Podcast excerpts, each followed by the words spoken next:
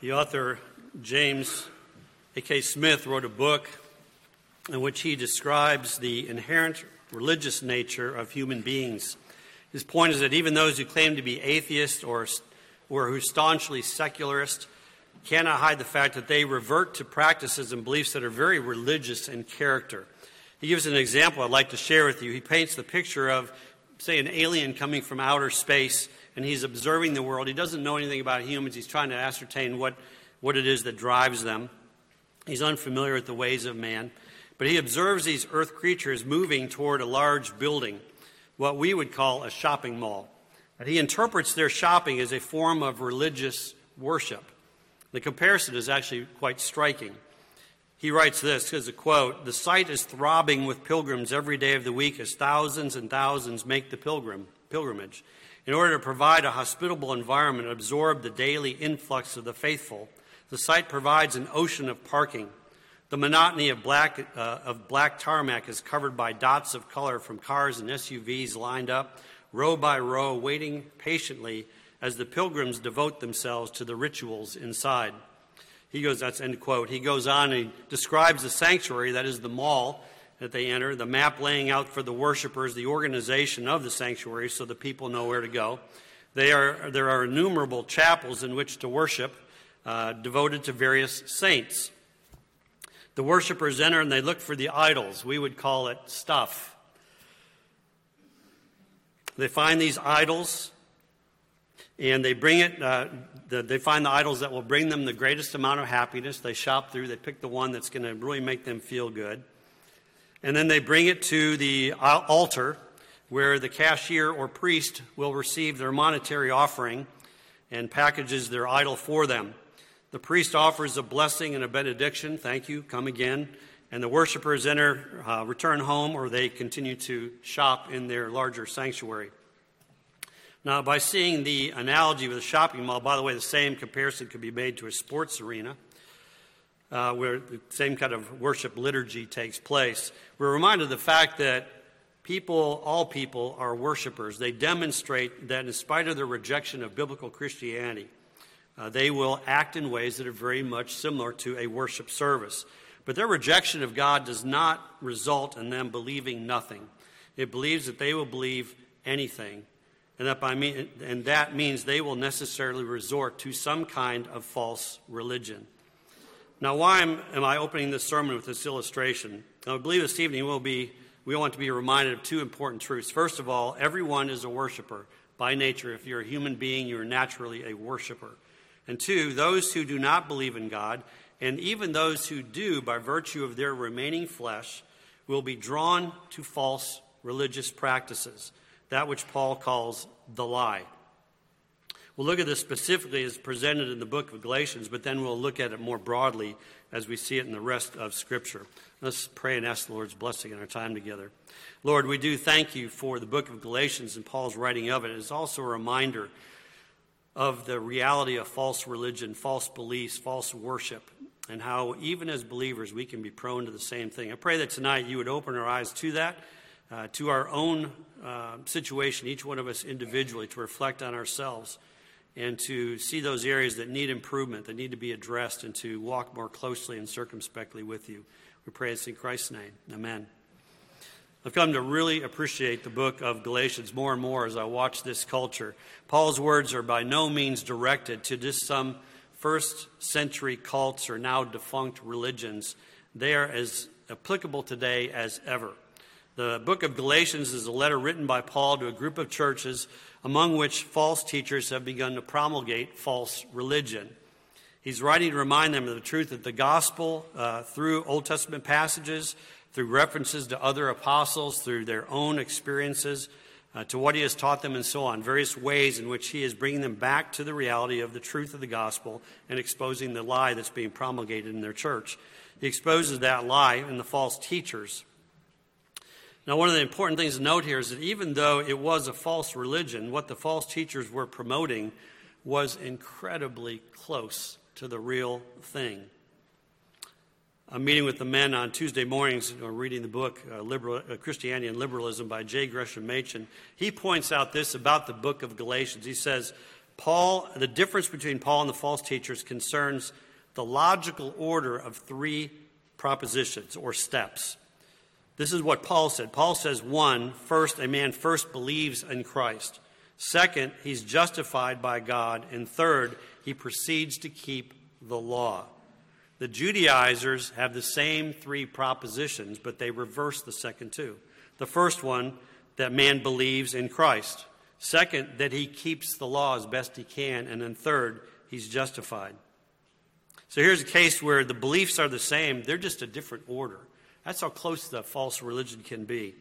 Its subtlety, it shows how close the enemy can bring us to the truth without it being truth. And Machen's point is that the second one, what the Judaizers are teaching, is not just like an aberrant Christianity, it's a completely different religion entirely, in spite of all that it seems to have in common. And we need to hear this because this is not happening just in the halls of academia or large blue cities in progressive states, it's in churches right down the street. What appears to be Christianity is really stripped of the most important doctrines that make them not just poor churches, but churches that are actually not even Christian, what the Apostle John might call the synagogues of Satan. Let's focus in a little bit more on the passage for this evening. Uh, in this section of the book, Paul is describing of the book of Galatians, the, the letter of Galatians. Paul is describing two ways of life the life lived in the flesh and the life lived in the spirit. This is a pattern throughout Scripture. Uh, we see the two paths that are presented in Scripture. We can go down the path of life, light, spirit, and truth, or the path of darkness, death, and lies.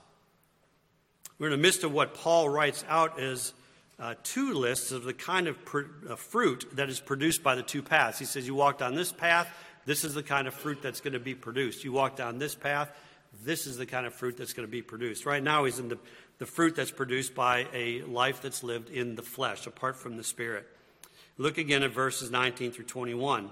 The works of the flesh are evident, which are adultery, fornication, uncleanness, lewdness, idolatry, sorcery, hatred, contentions, jealousies, outbursts of wrath, selfish ambitions, dissensions, heresies, envy, murders, drunkenness, revelries, revelries and the like, of which I tell you beforehand. Just as I told you in the time past, those who practice such things will not inherit the kingdom of God. And we noticed last time, in the last sermon, that's not an uncommon practice uh, of theologians to look at this these list, list of sins, which is not comprehensive, uh, but it is indicative. It has examples of the different categories of sins that we find in Scripture. For example, we see the sins of immorality. We saw that last time. That includes the adultery, fornication, uncleanness, and lewdness. We also see sins of false religion, Lord willing, that we are looking at tonight idolatry and sorcery. The sins of violence, that's hatred, contentions, jealousies, outbursts of wrath, selfish ambitions, dissensions, heresies, envy, murders. And then the social sins of drunkenness and revelries. These four types of sin. We'll actually see these in other passages as well. Well, as I said in our last sermon, we covered the sins of immorality. Tonight we want to look at the sins of the false religion, represented here by these two words, idolatry and sorcery. These are um, these two words. Uh, let's look at each one of them in detail, and then we'll expand our thinking and understanding about that. First, the word idolatry often refers to visible representation of God or gods and that practice was very common among the Gentiles at that time. Scripture actually uses the term in broader applications, though, than just crafted idols. We don't want to think of this as merely a first century phenomena that has no bearing on the world today. And I'll get to that in just a moment. Let me show you why Paul doesn't restrict this to just some people bowing down to a block of wood. Look over at Romans 1, and we're going to see the process of how they get to where they are going. In Romans 1:18, a favorite passage, uh, in our church here, we refer to this often. It has so much packed into it. But we want to see this, this degradation that happens. Verse 18, we'll take it through 23 or 24. For the wrath of God is revealed from heaven against all ungodliness and unrighteousness of men who suppress, suppress the truth in unrighteousness, because what may be known of God is manifest in them, for God has shown it to them. Professing to be wise, this is verse 22 Professing to be wise, they became fools and changed the glory of the incorruptible God into an image made like corruptible man and birds and four footed animals and creeping things. Therefore, God gave them up to uncleanness uh, in the lusts of their hearts to dishonor their bodies among themselves.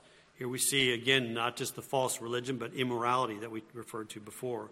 So Paul's showing us here that when people suppress the truth about God and they embrace the lie of the enemy, they inevitably redirect their worship away from the transcendent creator to the creation. Now, this does not necessarily translate to unbelievers bowing down to blocks of wood, though some do, but it means that they will look to the creation to do what only God can do for them. Only God can address the sin in their hearts. Only God can give meaning to life and satisfy the soul. Only God can reveal the world to come. Only God can define reality and explain relationships and the origin of life. But Paul shows here that they reject that. They reject that revelation, they reject who he is, and they become fools even while they're boasting of their wisdom. Paul uses a second word here, including, uh, included in this false religion category. That's the word sorcery. The word, the Greek word here is pharmakeia. The word has gone through several iterations of meaning, but Paul is referring here to witchcraft or sorcery. It often refers to even the use of medicines, drugs, or spells. Uh, broadly speaking, it's an attempt to access the spiritual world through non biblical means uh, for the purpose of asserting power over your circumstances or to manipulate reality to your own purposes and desires. These two words are used by Paul, idolatry and sorcery, should be understood not, again, as a full disclosure of the nature of false religions, but as two descriptors, uh, evidenced by that, that reveal to us a category uh, which Paul is, uh, to which Paul is pointing. It's a category in which sinners turn away from the living God to worship and manipulate creation to conform to their own criteria and wishes. It's false religion, it's false worship. And since Paul's introduced the subject, I wanted to stop rather than just going through the list of sins, stop and reflect for one sermon on this issue of false religion. So we can identify, not just identify around, around us, but also even in ourselves at times. I said we have an inclination through our, our remaining flesh to, to fall into some of these same practices and thoughts. now, set it up, I want to begin with a presupposition from Scripture that I've found really helpful when it comes to apologetics and worldview thinking. This is a thought that was articulated first that I know of through Herman Dooyeweerd, although I'm, I'm sure we could go all the way back in Calvin and, of course, in Scripture. But he argued that when you suppress the truth of God in the Bible, you are logically driven to replace him with something less than him.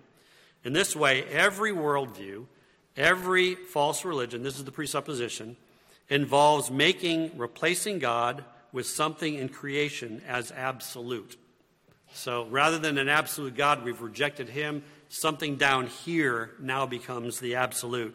The Christian apologist Nancy Pearcey put it this way in her book All philosophies, all philosophies, this is a really interesting presupposition, are born out of the tendency for each thinker to absolutize his own limited horizons of experience. This can be translated into theological terms as the human tendency to create mental idols. Those who reject the transcendent creator will build their worldview on something within creation. Once you reject the biblical revelation of the triune God, the personal absolute triune God, you're going to have to come down here and you're going to have to figure it out from here. And I find this extremely helpful. Rather than just trying to compare worldviews, uh, looking at every, we instead look at every worldview as some kind of a reduction of Christianity. So you, every worldview you look at, say, how has that reduced the truth? It reduces Christianity, begins by reducing God's glory and his being. So, for example, naturalism denies God and reduces all of reality to merely matter. You probably have heard the words, the cosmos is all there is or ever will be. Idealism is a reduction of reality to purely ideas in the mind. Progressivism and evolution reduce reality to a constant flux and change. It can't account for anything fixed. Islam reduces God by redefining him into an impersonal singularity or force. Hinduism reduces all of reality to an impersonal spirit. We could go on, but I hope you get the idea. To abandon the Bible and what God teaches about the world, Himself, truth, relationships, institutions, knowledge, ethics, purpose, and so on, is to step back into pagan thought, grounded in man's speculations and speculative projections of what they feel or hope. I say this, I, th- I have the, the teenagers in mind who are now, you know, as they move from here and into college and they're faced with all these ideas that get slammed, I, I hope this just stays in your brains that to abandon Christianity and go somewhere else is a step down, it's a reduction in the worldview. It's a reduction that leads to despair. What's common to all of them, as I said, is a degradation. It begins with the assertion of autonomy, the belief that you have the authority to define reality and ethics, the suppression of the revelation of God and nature in the Bible, and then embracing man made speculations that are merely collections of self refuting and self contradicting propositions. Let's take a moment and remind ourselves that false religion is not something that is just a, a thing of the past. This is something that's past, present, and future. One doesn't need to search long to see instances of false religion in the Old Testament. The history of God's covenant people begins with Abraham being called out of idolatry. We could even go before that. The history of Israel is one of constant battles with nations of false religions and compromises with them. Read of the false gods of Baal and Ashtaroth of the Canaanites, uh, Chemosh, the national god of the Moabites and Ammonites, Dagon, the god of the Philistines, Marduk, the god of the Babylonians, Milcom, the national god of the Ammonites. Uh, it's, it's throughout the scriptures. Recently, I've begun to do some preliminary work on my next sermon series, Lord willing, on Hosea when we get there. I, I keep uh, going slower in Galatians. I'm just liking it so much. Listen to what one, one commentator said about the nation of Israel. Quote, Israel had a history of infidelity to the covenant.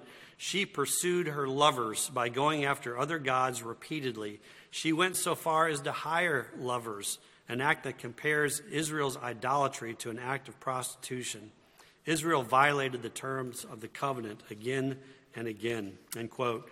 Idolatry then is prevalent in the Old Testament books, and this is why the nation went into, eventually went into um, to the exile regarding sorcery, not just the idolatry, but regarding sorcery, we can merely turn to the warnings of Deuteronomy 18:10.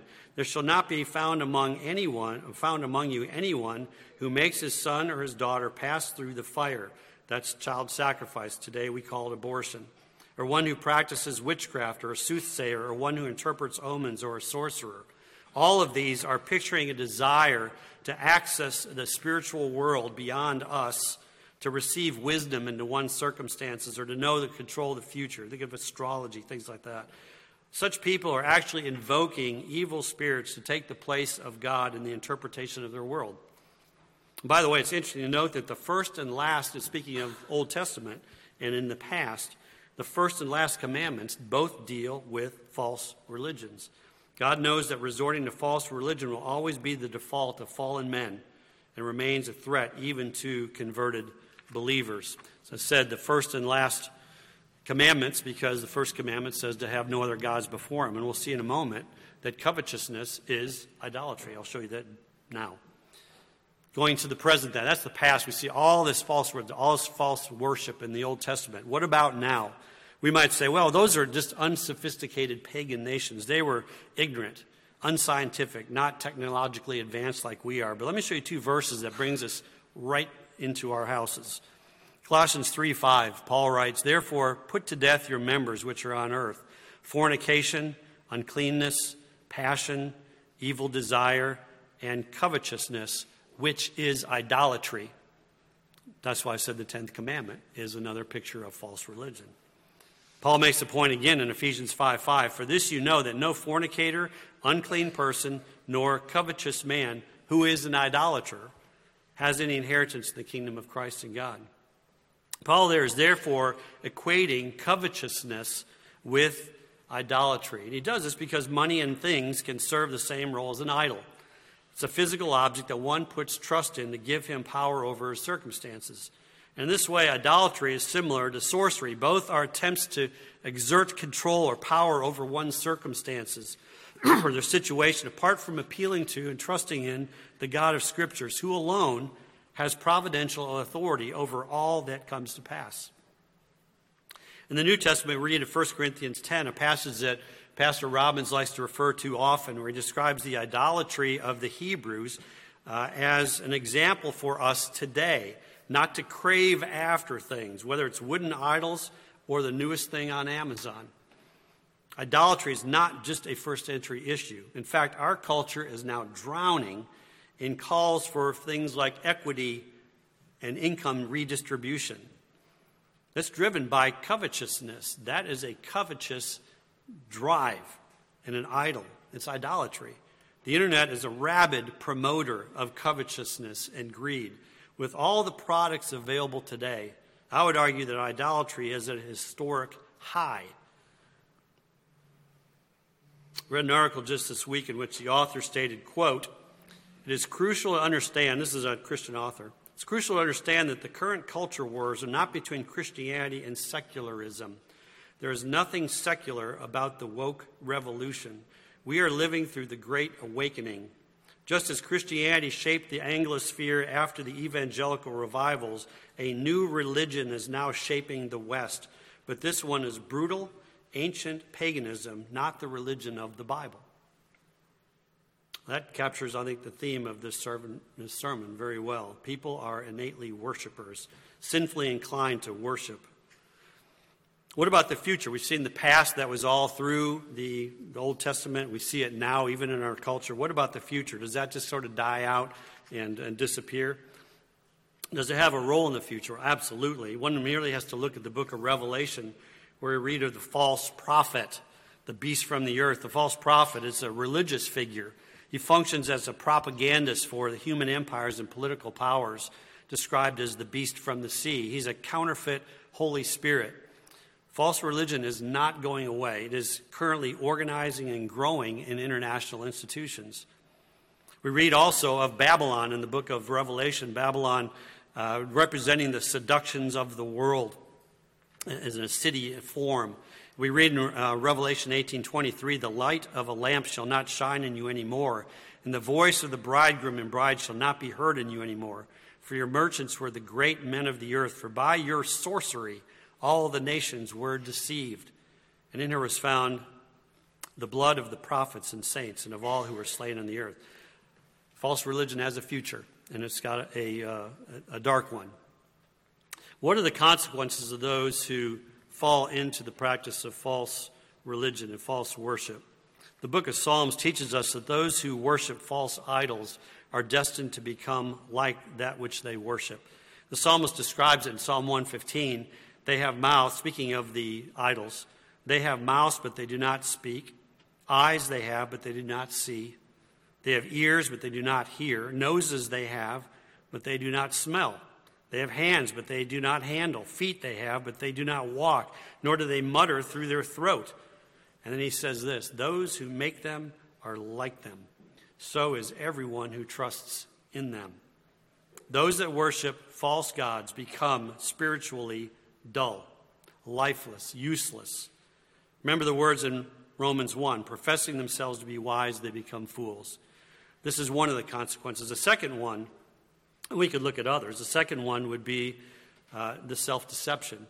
I mentioned, or we, the, the, scripture reading this evening out of the Old Testament is out of Isaiah 44. I love that chapter. It is just marvelous. But he continues on after he's talked about making these idols. And he says this. the rest of the, in other words, he says he takes a block of wood, he cuts half of it away, throws it on the fire, and warms himself. And then he says, and the rest of it he makes into a god, a carved image. He falls down before it, he worships it, he prays to it, and says, Deliver me, for you are my God. he continues, They do not understand. For he has shut their eyes. It says, God has shut their eyes so that they cannot see. Their hearts they cannot, so that they can't understand. No one considers in his heart nor is there knowledge or understanding to say, I have burned half of it in the fire, yes. I have also baked bread on its coals. I've roasted meat and eaten it. And shall I make the rest of it an abomination? Shall I fall down before a block of wood? He feeds on ashes. A deceived heart has turned him aside. He cannot deliver his soul, nor say, Is there not a lie in my right hand? How do we apply the text? I never want to assume that everyone who sits in the sanctuary here is a believer. If today you do not name the name of Christ, I plead with you to listen to the words of this sermon and the scripture. So often people think of the Bible as a, a kind of warning that says that if you worship false idols, God's going to punish you. But if you read Romans 1, we find that if you're worshiping false gods, it means the judgment has already begun. Worshiping false gods is not, it is an effect of the judgment. It's an effect of the judgment, not just a cause of it. Flee from the wrath of God while you can. Take hold of Christ, who will save you from those things which cannot save you. He will save you to a future, a hope, and to an eternal fellowship with your Creator, Savior, and friend. What about believers? How does this apply to you? Remember the warnings of God to the Israelites before they went into exile. Jeremiah 2:13, God says, "My people have committed two evils. They have forsaken me, the fountain of living waters, and hewn uh, themselves cisterns, broken cisterns that can hold no water." Hope by now, as we've gone through the book of Galatians and other books that we've preached, that you can see uh, how very subtly and almost imperceptibly our Christianity can degenerate into a kind of false religion or to treat God or worship as something less than what it is. Uh, it's in Genesis we see Cain offers an unworthy sacrifice all the way to the book of Revelation where you have the the synagogues of Satan, describing the churches that have fallen away, forgotten. For, for example, Ephesus says, You've forgotten your first love, and you've become this kind of church, and I'm going to take the lampstand away from you. This is a real possibility, and it happens. We're seeing it in our culture today. What does that degradation look like for the individual Christian? Let me give you four areas God, worship, prayer, and the Bible. When you begin to treat God as the pagan treat their gods, you're falling into false worship. They do not see God as a personal creator and a heavenly father. They see their gods as somewhat antagonistic and angry and needing to be appeased. Their worship is a kind of a spiritual manipulation to wrest out of the gods what they want, whether it's food, money, or fame. They do not see their gods as disposed to love them as the true God does. Our Lord tirelessly and endlessly seeks for our best. He calls us to fellowship with Him and to give us joy in His presence. He promises to pour out blessings of the Spirit like love, joy, peace, and more, which we'll look at in weeks to come. They all, all these find their source in Him, the source of living water. But do you see this God this way? Is, is God a roadblock to your happiness, or is He a path to it? Are your prayers just lists of what you want for yourself ease, comfort, financial stability, a perfect family? Do you fellowship with Him or do you just try to negotiate a deal? God, I'll come to church morning and evening this month if I could just get that car or that boyfriend or girlfriend or house or you name your God. Put your, put your God in that little blank. What about your worship? What does that look like? Is it just a boring repetition of the liturgy week after week? Do you merely sing the words of the hymns and mentally engage, or do you mentally engage with the psalmist or the hymn writer uh, and what they've composed, lifting the words of the Lord as if they're your own? Mindless worship, disengaged worship, ritualistic worship is false worship. It's not pleasing to the Lord and it's not beneficial to you. What about prayer? Is it a burden? Do you even do it? Is it dry? Is it boring? Is it a task? When I was, I think I've probably mentioned this before. I mean, you go you're in a church 20 years, you got to repeat the illustrations at some point. I only had so many experiences, but I went to the, this place in uh, Nepal. It's the monkey temple. And I'm going up and I'm looking at this monkey temple, and there's a bunch of monkeys, which I guess was not a surprise. But they also had these rows of cylinders, and on the cylinders are images. And I asked somebody, well, what are these for? And they said, well, you just walk down the row and you spin them. And that image, which is a prayer, gets sent up. So you just like that, like that. And you do all your prayers walking around. I guess you could listen to a podcast while you're doing it, and it would do it for you. Are your prayers like that? The Word. Another way we can slide into false religious practices is to minimize the Word of God, to treat it as if it's a burden that you have to do to keep God, you know, you have to read it to keep God happy. I'm going through a book, as I mentioned, uh, Christianity and Liberalism with the men on Tuesday, and we're discussing how the church in the West has degraded. And as liberalism has crept into the church, we see the Bible not valued or adored. It's culled, it's criticized, it's evaluated. Pick, people pick and choose out of what they want. The scripture describes itself as the words of life. It's the light into the path. It's the balm for the wounded, the revelation of, of a world beyond our own in the coming kingdom that will encompass all of reality. Is that the way you see it? Do you approach the word as, as, as a treasure to be discovered? Or is it just a task? Those are four, perhaps, descriptions. Let me give you four prescriptions. First, these are from the scriptures on the issue of idolatry and false religion. First, remember what God has saved you from and what he saved you to.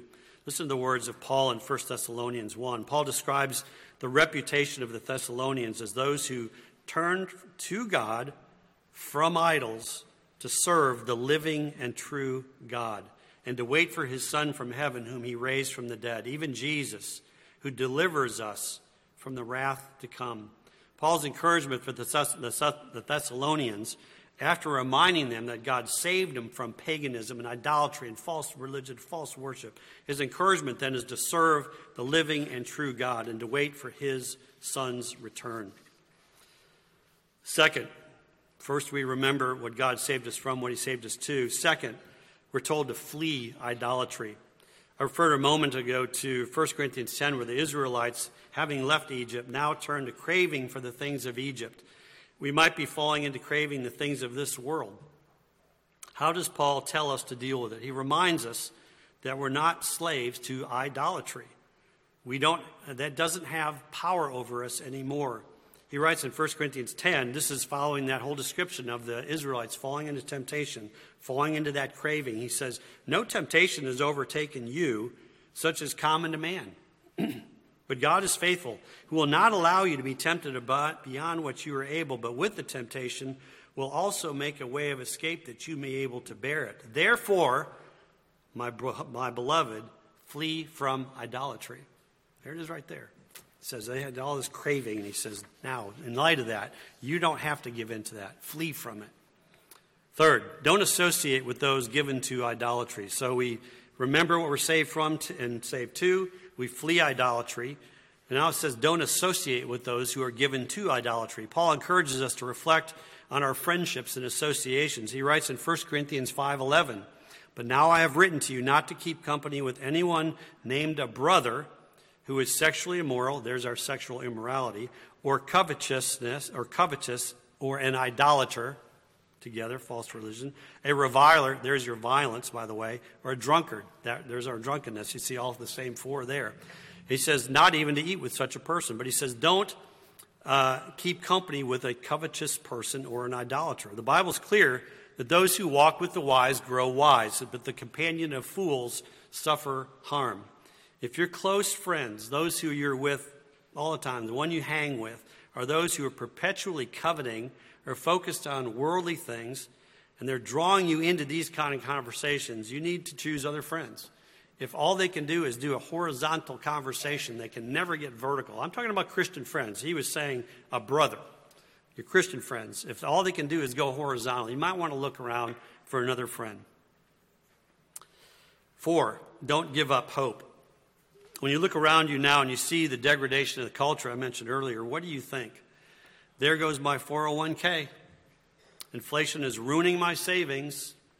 This is going to crimp our vacation options. Let me suggest there's actually great cause for hope as paganism and progressivism arise. Because paganism, as paganism arises, so does the hopelessness and despair that follow in it. This leads to a clear distinction then between paganism and Christianity. C.S. Lewis once remarked that perhaps the best antidote to folk Christianity, which we've seen here in the West, and to this kind of vapid, nominalist Christianity, he says, I think the best thing is rather than winning them to Christianity, we have to first win them to paganism. Let them see what paganism really looks like. Now you've got the antithesis. Now you've got the contrast. And you see the difference? Light, dark, life, death. Truth the lie. So I think there's a wonderful gospel opportunities coming before us. We're seeing it already. The loneliness, the despair, the anger, the angst in our culture. Great opportunities for us uh, if the Lord should uh, lead those uh, opportunities to us. So let me conclude with these words of the Apostle John, which I think kind of collect some of these ideas all together.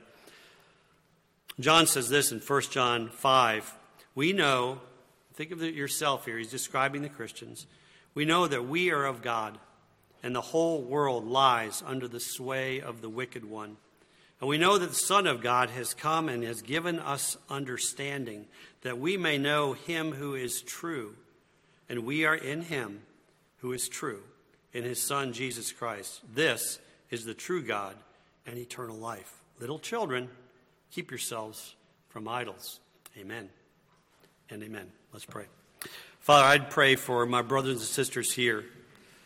Lord, we see how easy it is through our flesh to begin to embrace the things of the world and to treat them as if they somehow can provide for us what only you can provide. And I pray that we will be warned by Paul tonight, uh, not just warned, but also encouraged as we are reminded of the greatness of our God and the greatness of it, uh, what it is to be in your family and to be called a Christian and a believer and a son of God. Lord, bless us with these truths, we pray this evening. In Christ's name, amen.